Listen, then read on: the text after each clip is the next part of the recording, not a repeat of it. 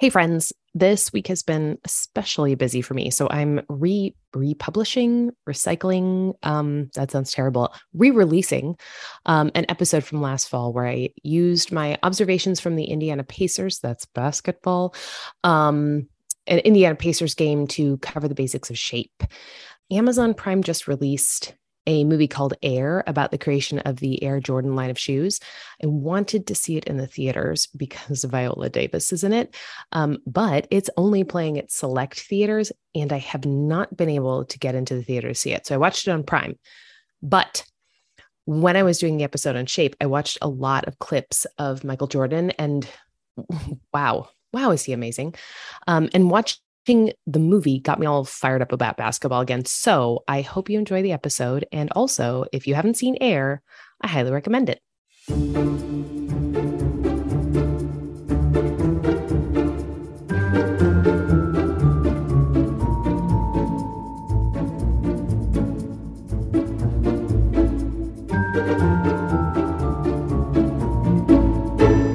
I'm just not passionate about shape. I love space. I love looking at the platonic solids that create the structure for the kinesphere and the way the space scales bounce around it strategically. I even love the notation for space. I love the body. It's full of mystery and quirkiness that pop up endlessly at my job. And I love effort, the way each person's movements can define and also unite us. But shape, well, I'm hoping that by the time I force myself to go back through the material, I find something that sparks a love for it too.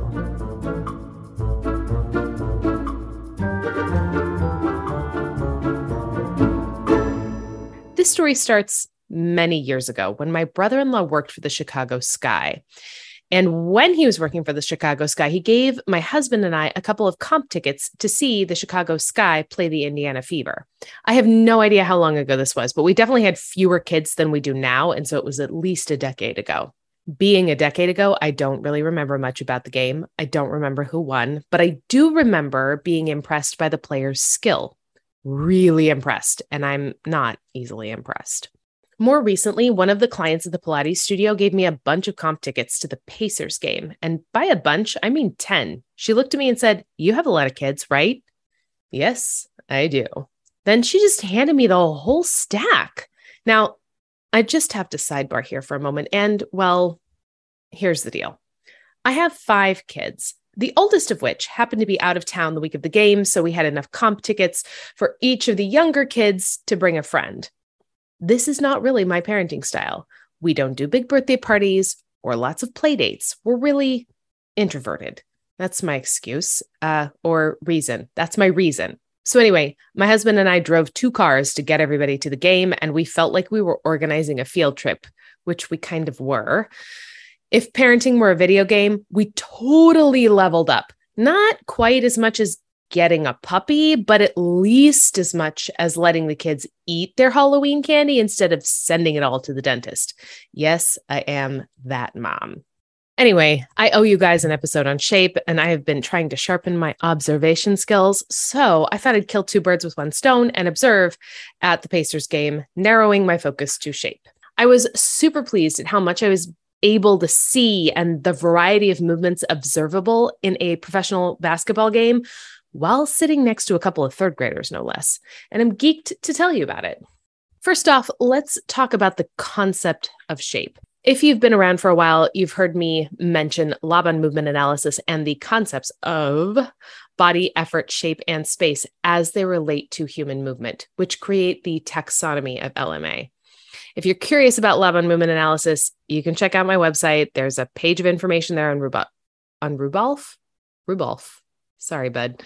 Rudolf Laban, the brain behind Laban Movement Analysis.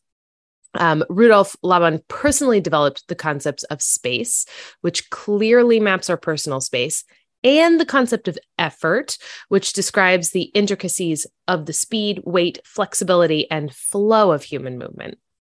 The understanding of the body that's in the taxonomy was initiated by Laban, or maybe I should say he recognized that there was a need to include an understanding of the physical body within his framework, But that understanding was more fully developed by Irmgard Bartenieff, who was one of his students and also a dancer and a physical therapist. Needless to say, she had an intricate understanding of the human body and how it was connected and physically moved.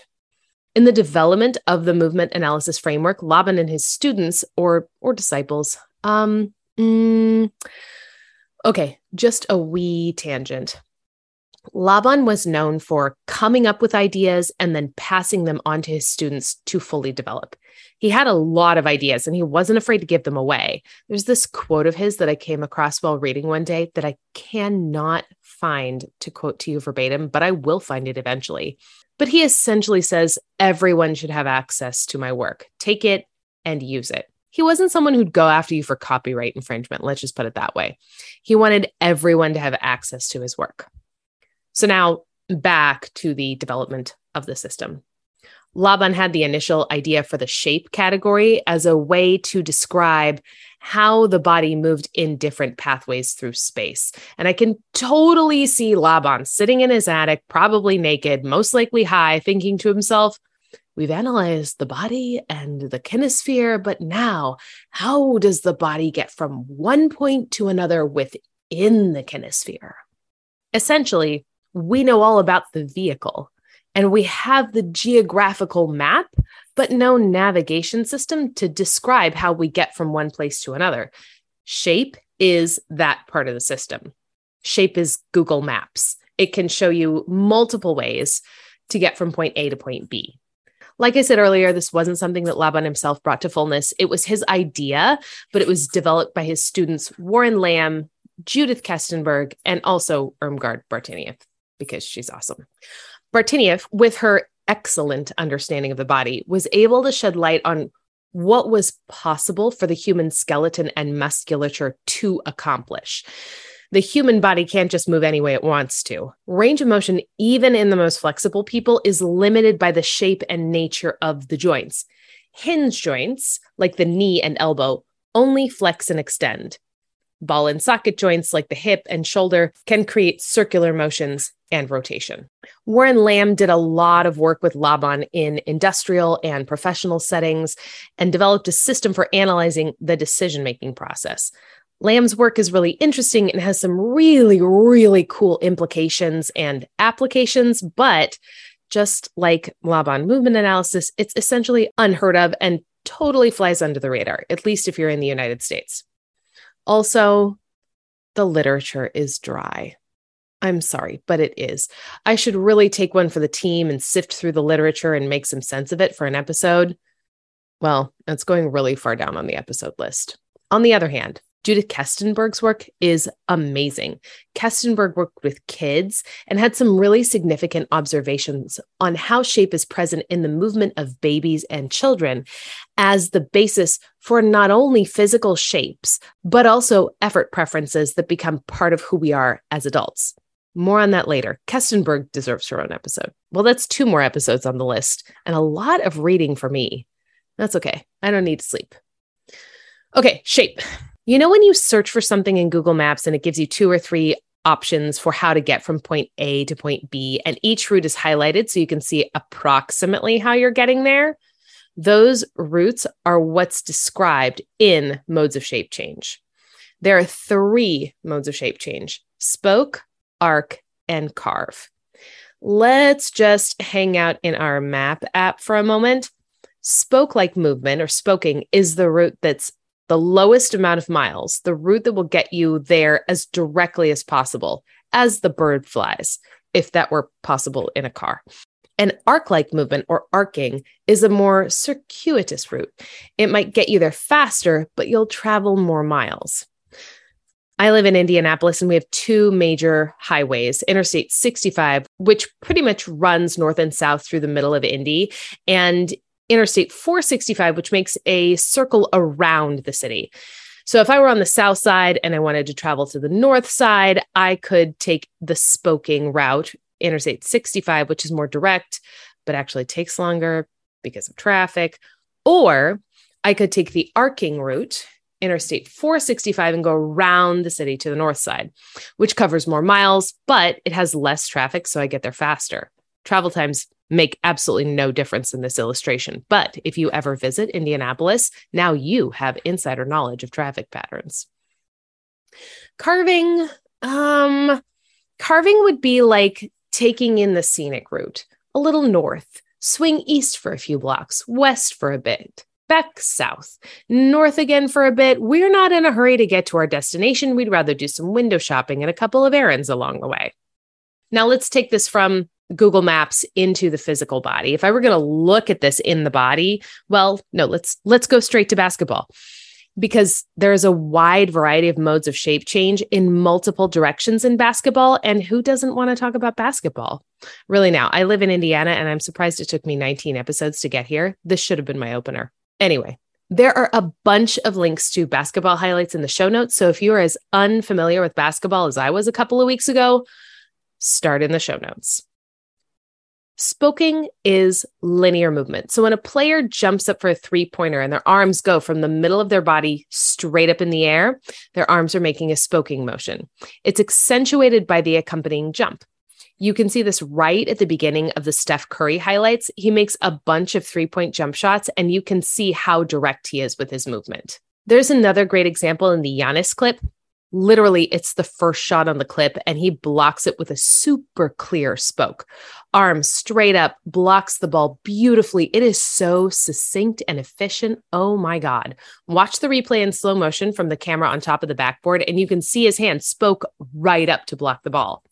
I never thought I would get this excited about basketball, but here we are. I never thought I would get this excited about anything except for classical ballet, but then Viola Davis happened, and now the whole world is full of possibilities.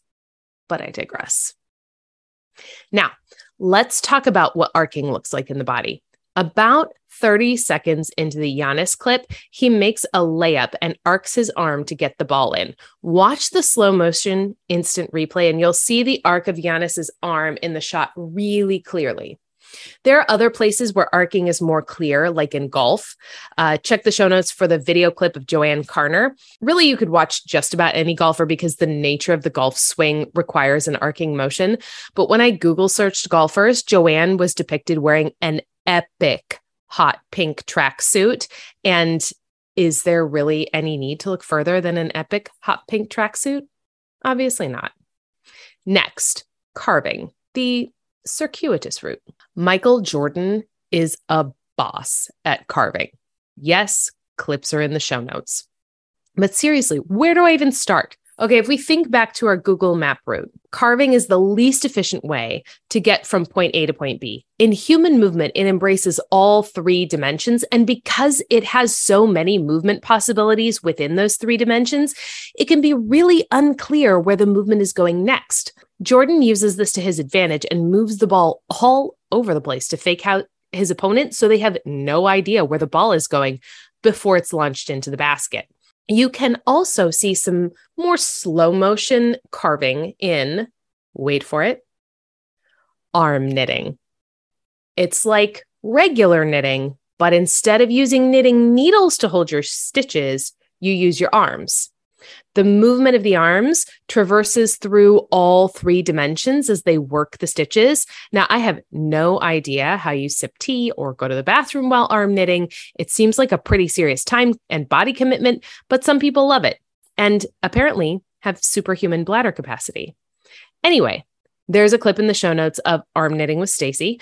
Watch the movement of her arms, not the movement of the yarn. The other place carving is super clear is in the movement of a potter's hands. It's a really slow carve, and I, of course, included a link for you in the show notes, but I'm going to tell you right now, it's really hard not to watch how his work takes shape. Really, maybe watch that first and get it out of your system, and then watch the movement of the potter's hands. Okay, next is shape qualities. We talked about the modes of shape change, spoking, arcing, and carving. We have also assumed that there are both points A and B to this movement story, a starting point and a destination. But part of shape also describes movement that has a starting point but no definite destination. This movement away from a destination is defined differently than movement that has a destination. So if I were going to drive from Indianapolis to New York, I'd map out a route that would get me from Indianapolis to New York and follow it. But if I just wanted to head east, then I'd hop on Interstate four sixty-five and then to I seventy and then just keep heading east. No specific destination, just a general direction. This destinationless, it's a word, movement is described not by spoking, arcing, or carving, because those all describe movement from point A to B. This is described by the direction it's traveling in as it relates to the body. Shape qualities are all about the journey, and generally they align with the directional scale. And I will put this up on Instagram so everybody can see it and practice it with me. So now, a dance break, everybody up. Well, not if you're driving or arm bending, obviously. Imagine that you are standing in the cube, which is perfectly sized for your personal space. With your right arm, reach as high up towards the top of the cube, your cube, as you can. Then crouch down and touch the bottom of your cube. Now take your right arm across your body and reach as far to the wall to your left as possible, and then out to the right. Keep going towards the wall on your right, but don't fall over. Then reach that right arm behind you and lean back so you can get as far back there as you can. And then reach your arm forward and lean forward a bit. Seriously, though, please don't fall. As far out as you can reach, you touch the walls of the cube that defines your personal space. It is your personal space, after all. You've done the dimensional scale and found your destination on all six sides of the cube. All of the movements you just did had destinations in the walls of your cube, in the Google map of your personal space. But in real life, we may move, but not have a destination. We might be rising, but not all the way to the top of our cube, then descending, but not all the way to the floor. If you wanted to reach across your body, you'd enclose your chest. If you wanted to reach out away from your midline, but not all the way out to a specific destination, you'd make a spreading motion. I will not make a man-spreading joke here. Moving to the back of your personal space creates a retreating motion, and moving forward creates an advancing motion. So now all the motions you just did with your right arm, try them with just your right shoulder and rib cage, and this will help you feel the shape qualities without being overly directionally focused. Lift that right shoulder up, sink it down, cross your body with it and enclose your chest as much as you can, and then open it and spread it out to the side. Retreat it back and then advance it forward. As you are doing this, try not to think about the destination, but the journey. What does it feel like to move your body that way? It will feel different for everyone. There's no right or wrong here. So let yourself be open to feeling all the feelings, but please, no one cry. I want to circle back to basketball here for a moment because, as previously mentioned, I do live in Indiana and it's long overdue. So I went to the game with the goal of observing shape, but I had never really taken the time to appreciate basketball as more than just a game where points are scored. And there were a lot of things that just struck me. The pure physicality of the players is mind-boggling. In the last episode, I mentioned that as a dancer, I was naturally gifted at jumping. So I had a heightened appreciation of everything a basketball player can do while jumping. Like the fact that they can jump and then shoot the ball. It almost looked like they were jumping for the added advantage of seeing the hoop more clearly and then taking aim for their shot. Giannis did an amazing... Mm, I don't know the technical name for this. I'm sorry. Side bend in his jump and like essentially took a shot from the side in mid-air.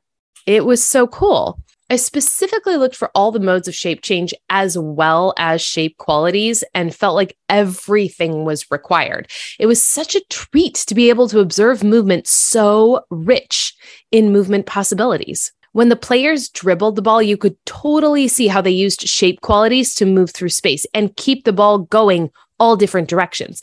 You could watch any of the clips in the show notes and see this. Just watch the dribbling instead of the shots, and you'll see how they use different shapes to travel with the ball. I will confess that I thought there would be a lot of the spreading movement from defenders trying to block, like mama bear style, making themselves as big as possible. But there really wasn't as much as my preconceived notions thought there should be. Um, there was, however, an almost gratuitous arm opening that I found interesting and a little humorous. The player, um, I have forgotten his number, but he was one of the tallest on the team. Wait, um, I have Google. Let me just go watch the clip and see if I can find it. Okay, it's actually number eighty-eight, and I am not going to try and pronounce his name because I will botch it, um, but he is seven feet tall. Um, this movement he did isn't in the highlights, but I was totally fascinated by it. When he was blocking an offensive player outside the three-point line, listen to me, talking like I know things about basketball, he'd arc his arms from a near space position down next to his thighs out to the side. Definitely an arc, definitely not spreading. It was almost as if he was saying, dude, I'm seven feet tall with a seven foot wingspan. This is how much space I can cover casually without breaking a sweat. Are you sure you want to try and get the ball past me? Now, I have no idea what was actually going on in his mind, but it sure was fun to watch and then silently caption. Last little note here. In the last episode, I mentioned the concertmaster at the Indianapolis Symphonic Orchestra performance I went to and the ceremony surrounding his entrance on stage. Well, guess who played the anthem at the basketball game? It was the I S O concertmaster. Small world. Thanks so much for joining me today. I hope you enjoyed the episode. As always, if you have any questions, you can email me, laurel at fieldguidetobodylanguage dot com. Take care, friends.